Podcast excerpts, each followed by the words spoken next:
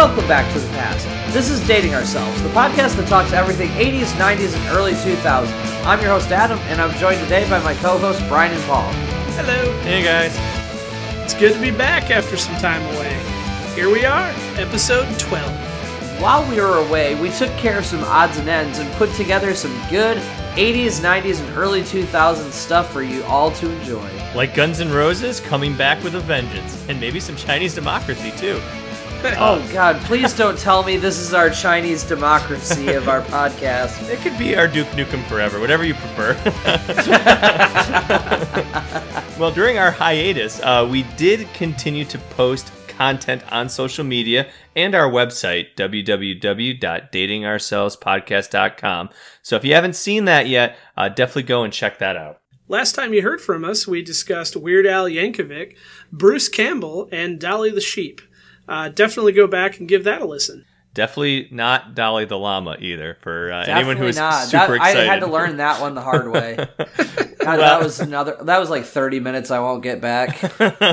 or anyone Come else for that some. matter. Before we move ahead too far, I uh, wanted to remind people to recommend us to their friends and to leave us five star reviews on whatever medium you listen to our podcast. We are going to be changing some things up with our format.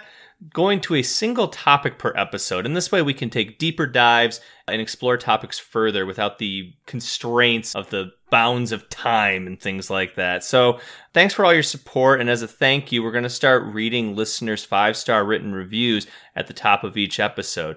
So, our first review we'd like to share is from NQ423. So, thank you, NQ. I think that that may be my wife, Neva, but un- uncertain. uh, uh, Anyway, what a great idea.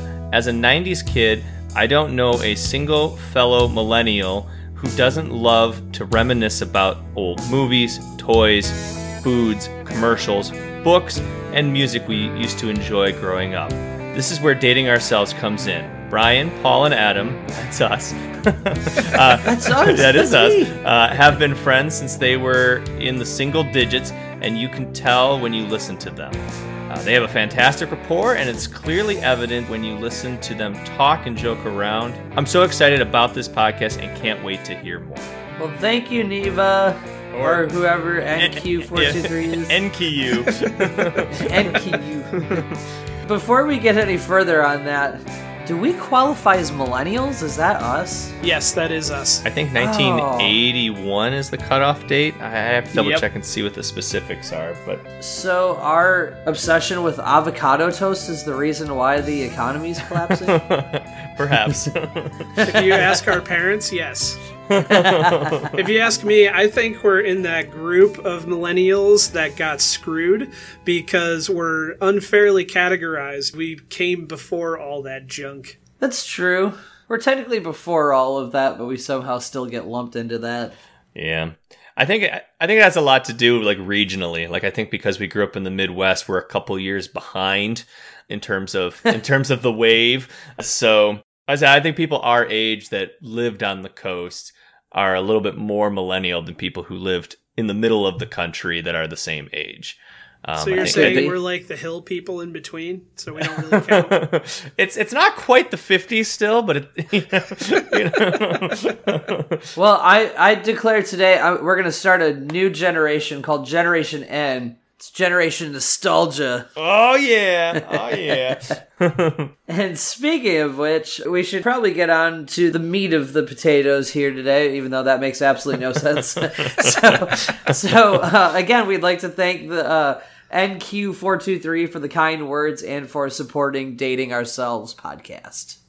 For those who turned in last month when we left off, Adam had selected the topic of Smash Mouth, Brian had selected the board game Simon, and I snatched Thundercats. Oh. Oh! On tonight's episode, only one will survive. For this week, anyway.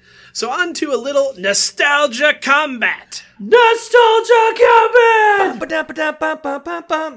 Nicely done. Thank you. Our first master of ceremonies will be Brian, because his name starts with B and I'm horribly unoriginal. Wait, hold on. If we're going in alphabetical order, shouldn't I come first? Uh, my, my name starts with an A, Adam. damn it. You know what? It's too late. We're not going back. Brian? this is not up for debate. This is a Chinese democracy. There- and I say Brian is going first. Apparently, our Axl Rose has spoken. I almost said Axel Foley. Hey, either way. All right. So the question is going to be I have a trivia question. Whoever gets closest to the right answer, it's a numeric answer. So whoever gets closest will get to go this week. So either Bring it Paul, on. either Paul will talk about Thundercats or Adam will talk about Smash Mouth. Are Um, we going to yell the answer as fast as we can, or are you going to ask each of us individually and then we give you our answer? um, you guys can decide who goes first um, diplomatically. I Um, think Adam should go first since he starts with A. yeah. All right. So here's your question: How many studio albums did English rock band The Police release? Studio albums. Is that the band Ooh. with Sting? It is. Woohoo! I have no idea. Adam? Uh, I'm gonna say seven. Okay, Paul. I'm going to go with nine. Adam is closer. The correct answer is five.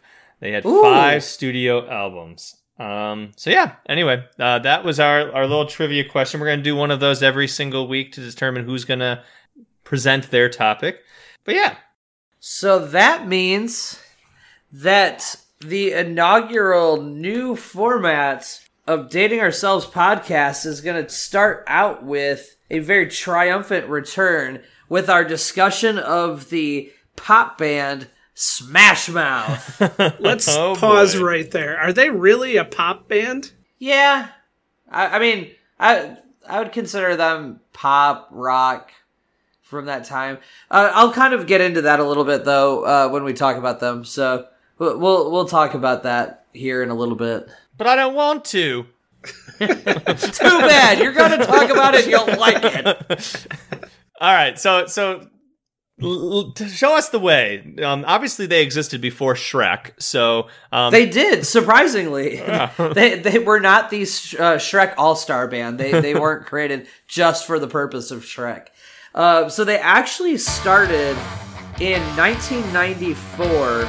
The lineup currently consists of Steve Harwell, who is one of the founders of the group, uh, as well as Paul Delisle, Randy Cooke, Michael Klooster, and Sam Eigen, I believe is how you say his name. And actually, this was kind of interesting. I found this out as I was doing some research. Apparently, Harwell, before he was in Smash Mouth, was in a rap group called Freedom of Speech, or FOS for short, my which I thought was very strange. He's the guy with the goatee, right? Correct. That very Yeah, he had- iconic goatee from the All Star music video. Yeah, and even before then, he kind of had like a soul patch kind of deal going on. And then, yeah, he grew, grew out the uh, goatee thing or whatever that is. It's true. So- I forgot about that. So the uh, like I said, the band was formed in 1994, but their first album didn't release for three years until 1997, and that was and I'm gonna pronounce this correctly. It's called Fush Mang, uh, which is supposed to be a reference to Scarface, uh, who to- Tony Montana, who had a uh, little bit of like slurred speech when he was talking. So it's in reference to saying "f you, man," but uh, the way he would say it is "fush you, man." So, so uh, they they released that album in 1997, which had their first big hit on it, which was "Walking on the Sun." And uh, if you've heard it before, it's a pretty catchy tune, but it's kind of like a I don't even know really how you would classify it to be honest. But it's got these like it's got uh this guitar riff that's kind of like this dirty organ sounding uh kind of guitar riff. And then when you say uh, dirty organ, I mean that sounds a little. Uh, like I'm I, talking I- like I know what you mean. It's like a like a '60s, almost kind of like uh, Yes. like psychedelic, almost kind of sound. At least the guitar sounds that way. The rest of the song, it almost kind of has like a mix of Sublime and Sugar Ray and like Lou Bega. I w- Yeah, That's that's very much so. I would definitely agree it's with it's that. a it's a lot of really strange elements that are put together. It it has a very just to me it just sounds like California, like cruising down the road in like a, a you know like, like a mid '80s convertible Buick or something. Like that, that to me is just what it sounds like, almost like a low Yeah. lowrider almost type sound, you know. So yes, definitely, definitely. It's definitely a song that could have only existed in that period of time. It's very 90s, and I, I've in my mind, like if we were going to make a list of the most 90s songs, that would definitely be on my list. But I honestly feel like it was almost like in rebellion to the grunge that was also popular around that same time. Like Uh-huh. I- that that's just my personal feeling. I'm just curious your takes on that, but I feel like it literally like that's what they were trying to rebel against because you know Kurt Cobain style, you know, very heavy hitting, and then you had Walking on the Sun, which couldn't be more opposite. It was pop and loud and very Uh, very mellow for a rock song. Yeah, definitely, definitely kind of the antithesis of like the grunge movement for sure.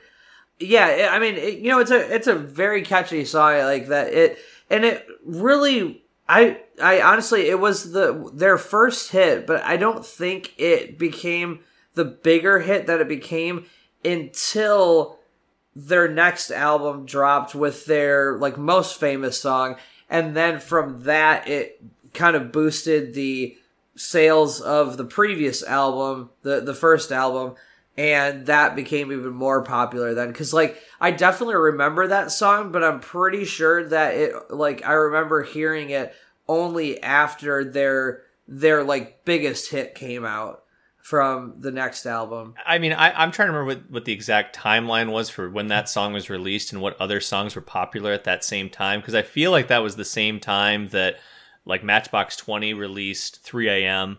and Yeah. Third Eye Blind released Semi Charmed Life and Jumper.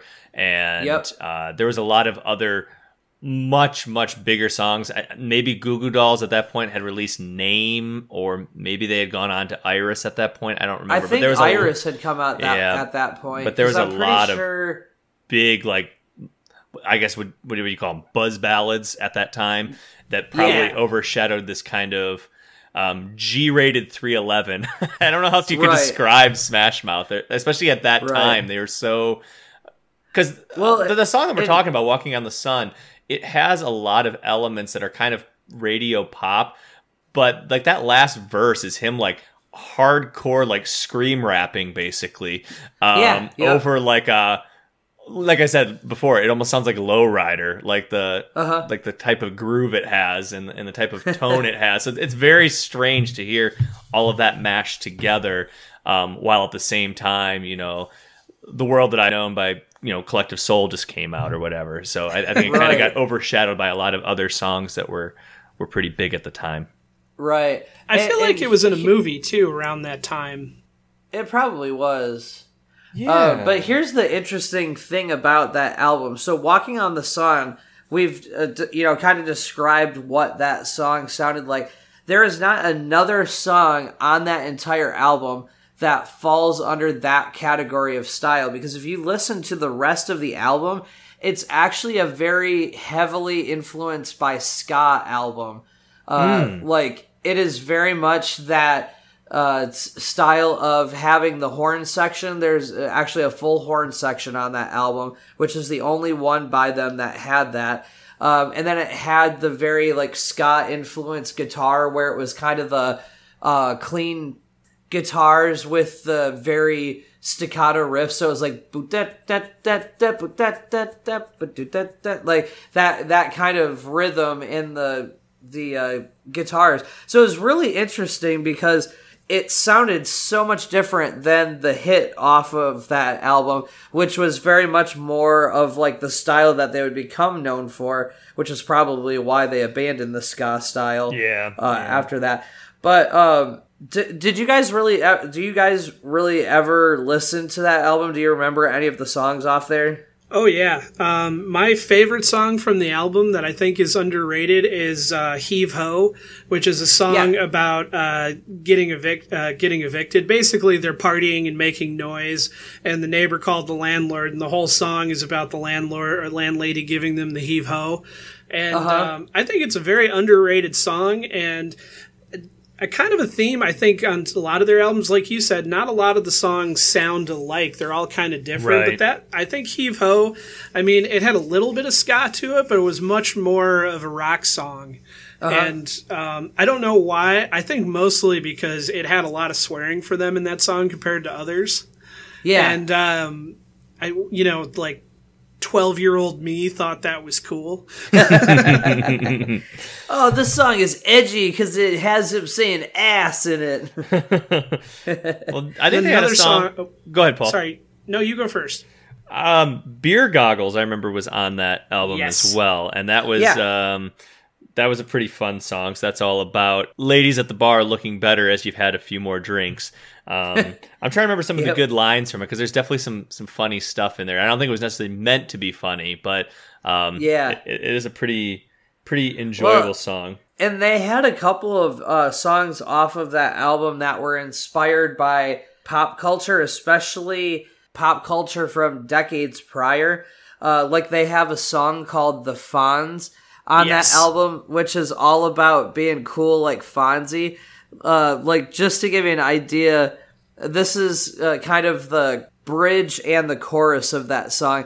It says, "But you're the Fonz, you're the Fonz, the definition of icy, the measure of what's up. You could play the tuba and everyone would clap. Well, I can play the tuba and they all just shake their heads." That's Which uh, I don't know why, but that makes me laugh just listening to that. That's actually the song I was going to bring up. And if you remember that time period, that was when Happy Days kind of had like a resurgence on Nick at Nick Night. at Night. Yeah. Yeah. And that's when we all started watching Happy Days, and it like all of a sudden became popular again. Yep. And then yeah, absolutely. And then kind of tying it back to that sound that Walking on the Sun had, where it kind of sounded like Lowrider, uh, which is a huge hit from like the 70s band War. Arguably their next biggest hit after that song, which was covered on this album, was Why Can't We Be Friends? Um, Yes. So it's it's like the the ending track, and, and that, that's really fun. I think they do a really good job with that. It definitely has kind of like the, the gang vocal style where everyone's singing together kumbiotically. Uh, well, and that's something that they definitely became known for uh, was a lot of their covers became hits themselves. Uh, just to give you guys an idea of like different covers that they did, um, they did "Why Can't We Be Friends" by War. They did "Getting Better" by the Beatles. They did a song by the Mys- Mysterians, which I'm blanking out on which one that was. I think that oh, that was uh, "Can't Get Enough of You, Baby," which came out on Astro Lounge, their Oh, next yeah. album. Um, they did a song uh, or a cover of a song off of Jungle Book, which I do not remember the name of that song. I Uh, want they I want to be like you is the the King Yes. Louis song. Yes. Yep. yep. Uh, they did a cover of "I'm a Believer" by the Monkees, which we'll get to again in a little bit. Uh, they did a cover of "Don't You Forget About Me" by Simple Minds. yep. That's that's another Uh, great uh, '80s '90s topic right there. Is Oh, the band. Simple Minds. Um, Yeah, Didn't they Yeah, do we'll a definitely- Sublime cover too? maybe I didn't see that when I was Was researching. "Nervous in the Alley"? Uh, wasn't that a Sublime song? Might have been. yeah, I forget. I'm not sure. I could be wrong. Maybe it's an original and I'm remembering it wrong, or maybe someone covered them. But I feel like uh, um, that was originally Sublime. But I could be wrong. We'll have to look that up. Look- on look the up uh, the single Smash Mouth "Walking on the Sun," like the the EP, the other songs on the album. So it was "Walking on the Sun," and then it was "Walking on the Sun" like a remix, and then it was "Sorry About Your Penis," and and, then it was "Dear Inez," "Push," and uh, "Walking on the Sun" again, the Love Attack mix. Uh, oh gosh. Oh, and then there's Walking on the Sun, fat and funky Sunstroke Club mix. Uh, oh, it sounds like a. I, I need to go out and get that one. That sounds like a gotta have uh, EP oh yeah, right there. yeah, for sure. So, anyway, uh, so moving on from the first album, then comes up to arguably their breakout album, where you know uh, their their first album, Fushi Mang, was definitely like a good start for them, but they really hit pop culture icon status at that point when uh, in 1999 they released their album Astro Lounge, which of course has their most popular song probably to date, which was All Star. Yep. Oh yeah. Uh, and then featured uh, several other songs, including Then the Morning Comes, Come On, Come On, and then, uh, as I mentioned earlier, Can't Get Enough of You, Baby by the Mysterians. Uh, kind of being their big hits. But uh, yeah, God, uh, All Star just absolutely blew up. That I mean, that was like the song of the year uh, in 1999. That's that's an a song that even though it came out in '99, um, and halfway through '99, people still associate that song with the '90s. Um, Oh, Oh, absolutely. for sure, and and it was made even bigger on Shrek, which also did the uh, the Monkees cover. I can't remember which one it was. Correct. Belie- Uh, I'm a Believer. Yep, yep. Yep. So um, I remember thinking I was so cool because I learned all the words to that song. Um, Yep. So at 99, I would have been what, like 13, 14 years old, something like that. Yeah, we would have So- been. I think we were in seventh or eighth grade when that song came out because I I definitely remember being at the old middle school uh, when that song came out. That blows my mind because I would have sworn it came out in '97, and I Nope. I'm, I'm looking at Wikipedia, and uh, it, yeah, it's got the dates on there. But for whatever reason in my head, I would have sworn it came out in '97. I would have been dead wrong. and and the Bearstein Bears are not a real thing. Oh God! Don't bring that up. That still brings back a lot of painful memories Yes. for me. yes. If you guys ever really want a uh, just an absolute rabbit hole of like making your entire life in existence feel like it hasn't happened, just look up the Mandela effect and the Berenstein Bears and the fact that they never existed and it was always the Berenstain Bears, which I still can't get over that. That that just makes like I'm pretty sure I've gone into like an existential crisis because of that. well, related to that, um, and this is probably a topic in the hopper, but that's okay. Um, the theme song to Mister Rogers. What is the first line of that song? oh God! The first lyric. The train bell. No, what's the I first even- actual lyric? It's a wonderful day in the neighborhood. Question mark.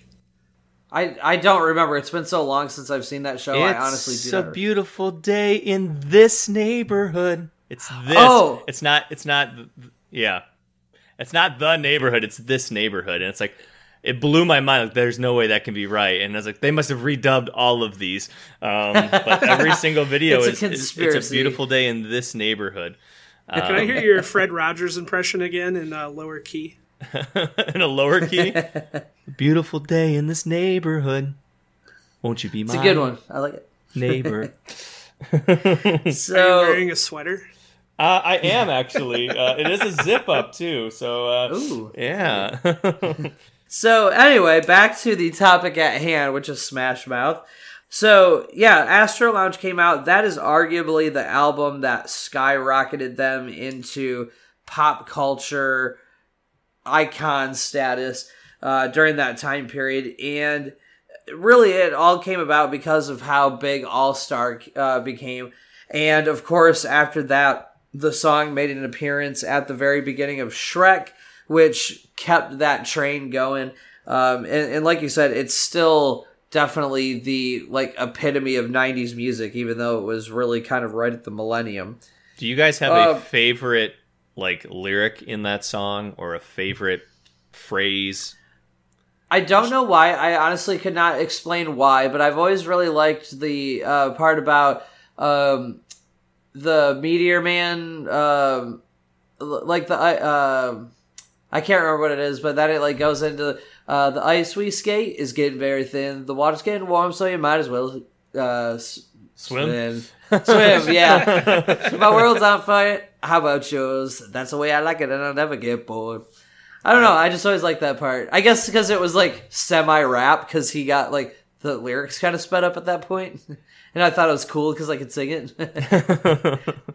The line for me is the shape of an L on her forehead. oh, Yeah. And uh, I think why that always sticks with me is because until I saw the music video, I did not get it at all. Oh, really? yeah. Really? I don't know why. I just never visualize like, like when I listen to music, I listen more to the music rather than the lyrics, and I don't look for logic in the lyrics. I just kind of go with it. And then I saw the video, and then I finally like understood the lyrics. You know what I mean? Because I Yeah. never really paid attention to what I was actually saying. And Isn't it, a, isn't it a little boy in the music video too? Like it's not a girl making the which loser music sign video? yeah, I think so. for All Star. I'm pretty sure it's a little boy, even though the lyrics It's- are about a little girl. But if you Yeah. remember, there's two music videos because Oh. even before it was part of Shrek, you remember the movie Mystery Men? Yeah, Ben Stiller. yes. That was the theme song of Mystery Men as Really? well as Shrek. And they redid the music video for TRL featuring Ben Stiller and um, the guy from Shameless and Fargo. Oh, um, He was the show he was the digger in Mystery Men. William H Macy. Yes, William H. Macy. So they redid the music video with them. And every time I've tried to find the music video, that one comes up more often than the actual original video. Interesting. Speaking of mystery men, that we need to make sure that that uh, gets into the hopper of imagination at some point because that is a great movie. Uh, Jordan M., if you're listening, please write us a letter.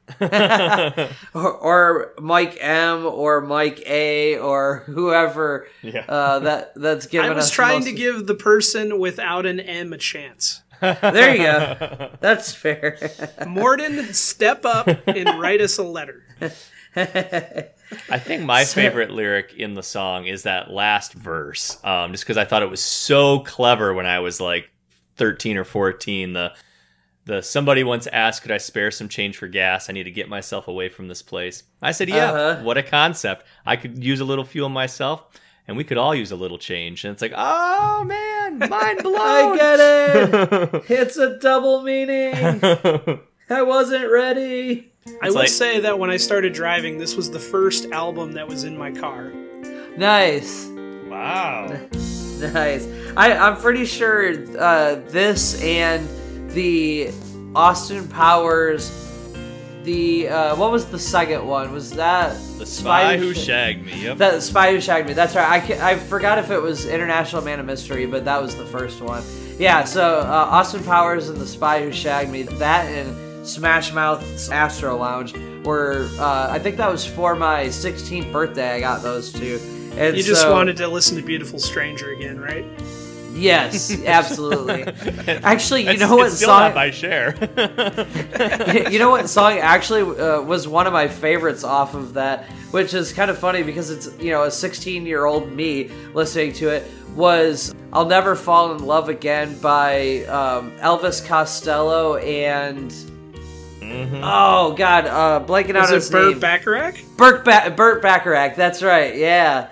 Like, why 16 year old me loved a song by a, like, punk rock guy from the 80s and a, like, crooner from the, like, 60s and 70s, I have no idea. But that, that song was just really catchy.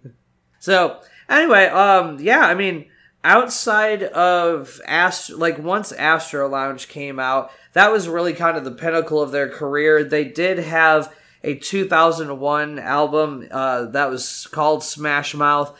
Uh, it was a self-titled. The obviously the most popular hit off of that was the cover of the Monkees' "I'm a Believer."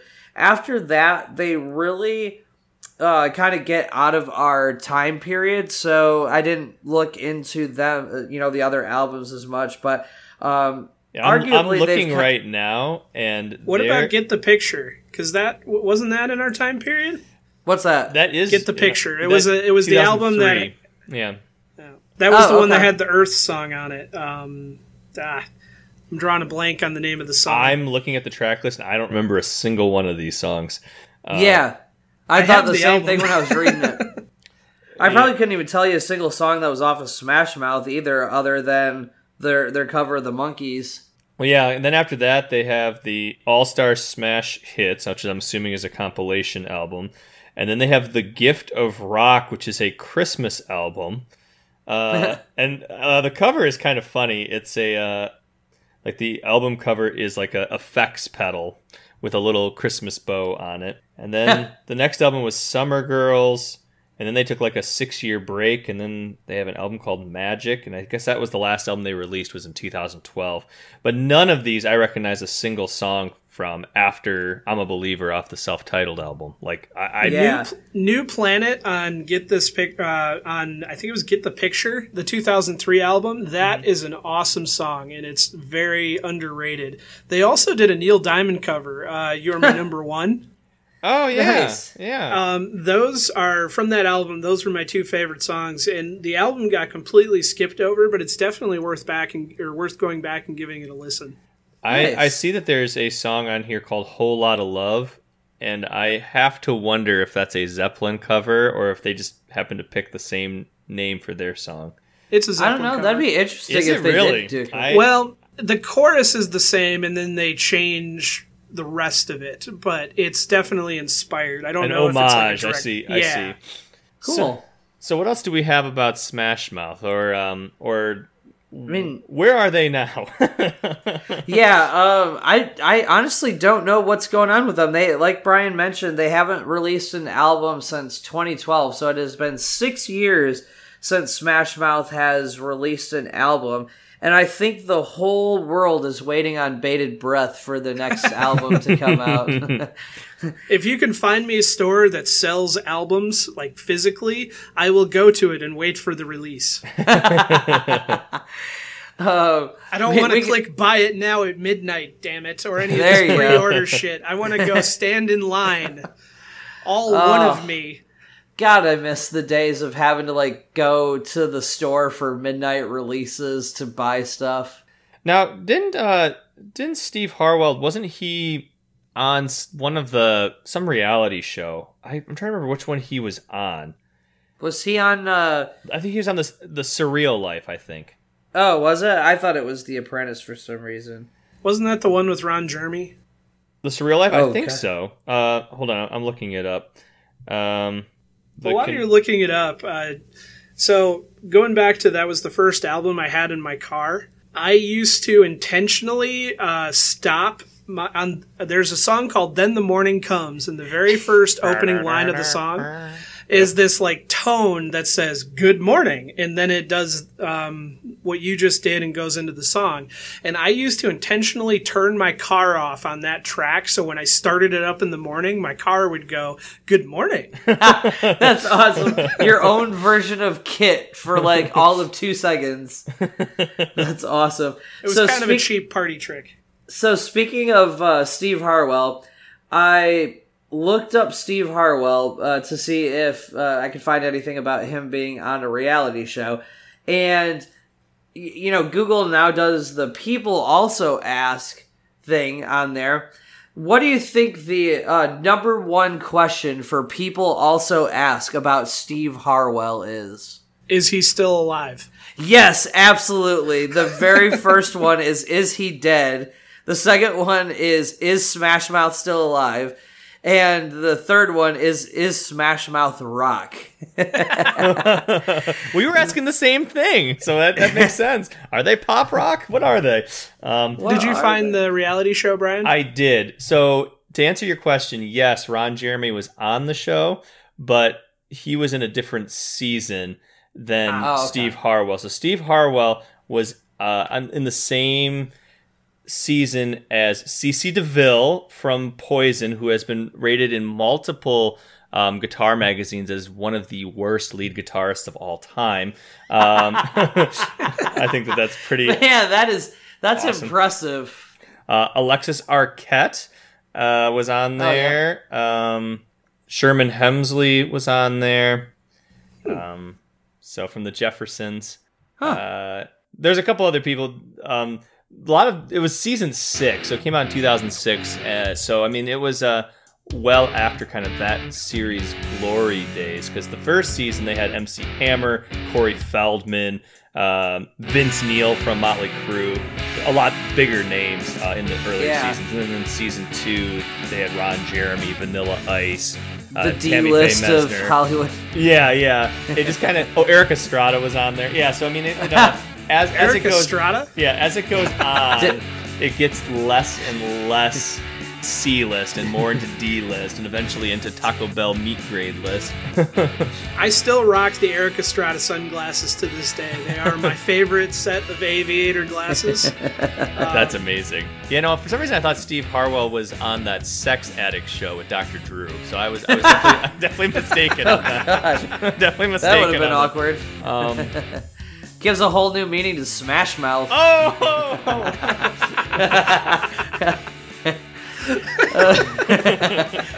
that boy ain't right. Oh, sorry. you, man. I'll I'll go to the corner of shame now. oh, that's Oh god. So any any last uh because that's kind of all I had. So any last thoughts on uh, Smash Mouth, on All Star, on their style of music, anything like that? No, I definitely think they were great for the time period. It definitely shaped the music that I listen to now. Um, I still listen to them on a regular basis. And, Yep. Wow. Uh, it's just, you know, yeah, the CD is in my CD rack next to my computer. Astro Lounge specifically. And Fush Yu Mang. Nice. That's, that's yeah, crazy. I mean they were they were a great band for the time for sure. Uh, I don't know if that like they they were a little too much like that that specific like late 90s era of rock. So it really didn't carry on too well past that era. You know they had about a four or five year period where they're real big. And then after that they just kind of faded into the infinity of rock stardom Yeah, because I remember getting Astro Lounge about the same time I got Lit's A Place in the Sun. And even though, for all intents and purposes, they're considered a one hit wonder, I love that album. And I hope that at some point that is a topic in the hopper that will get drawn and we'll get to talk about it. Because that album, like, I, I just kind of forgot Smash Mouth even existed until. Until Sh- until Shrek came out, basically. Uh, so so What a load of crap! See, Sh- Shrek was very formative for me. You know, it's got a lot of layers, like an onion. Uh, so like onions yeah, and ogres and ogres. Did you know they had finished like 60% of the movie with Chris Farley and then he died and they had to start over with Mike Myers? I did know that. I did not know that. That's that sucks. Yeah. Could, could you? It would have been. I, I think Mike Myers made it though. As Yeah. much as that opening scene with All Star, you know, kind of set the tone for the movie, I can't imagine that same tone or that level of success with Chris Farley. Yeah, I it would have been a very different movie had Chris Farley been in. Not that it would have been any better, any worse, or anything like that, but I don't know if it would have had the. Uh, uh, you, you know, just the, The je ne sais widespread acclaim. yeah, the je ne sais quoi. Yeah, it would have had like the widespread acclaim. I don't think had it not had Mike Myers because you know Chris Farley always kind of played the same character. He was a very like spastic and loud and and just very bigger than life kind of character all the time. Whereas uh, Mike Myers could have a little bit more of a nuanced voiceover, a more nuanced performance. That's the word I was Sure, for sure. Yeah. uh, in it. Farley was just known for like the, you know having these characters and stuff like that. Mike Myers more so was known for creating characters and kind of becoming those characters. Yes. Much more so than Farley, I think, who kind of Chris Farley is Chris Farley. Yeah, And Mike like, no matter is what he did- you want Holy him to be. yeah, yeah, like I mean, A look at Saigon, bit yeah. my nose off.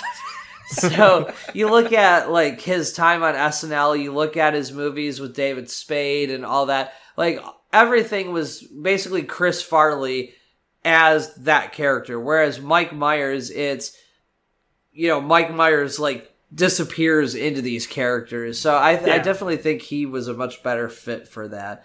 Although I don't know how we just got into a discussion about uh, Mike Myers. My bad. This is part of our condition. So yes, that's true.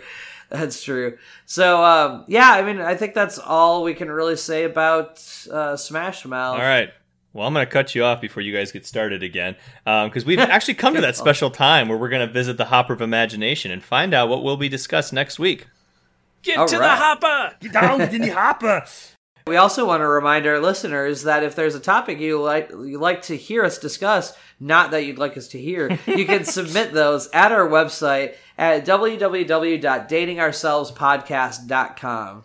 Definitely. So we are changing this up a little bit. Um, as you probably know in the past, if you've listened to some of our previous material, um, we would all pick three topics out of four that were selected because we would each be talking about a topic for 15 to 20 minutes over the course of our show.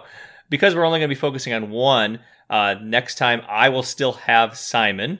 Paul will still have Thundercats, and Adam is going to draw a new topic. So I'm actually going to provide him with three different categories because I've already picked three different topics ahead of time. Um, Ooh, and he gets to pick, and then I will grant him uh, the topic that's in that category. Uh, I like it. so Bring it yeah, on. sh- should be fun. Um, and then once again, it will be kind of a, uh, you know, a, a nostalgic combat uh, situation in terms of us figuring out who is going to be leading that topic next week. I'll take good. world history for 900, Alec.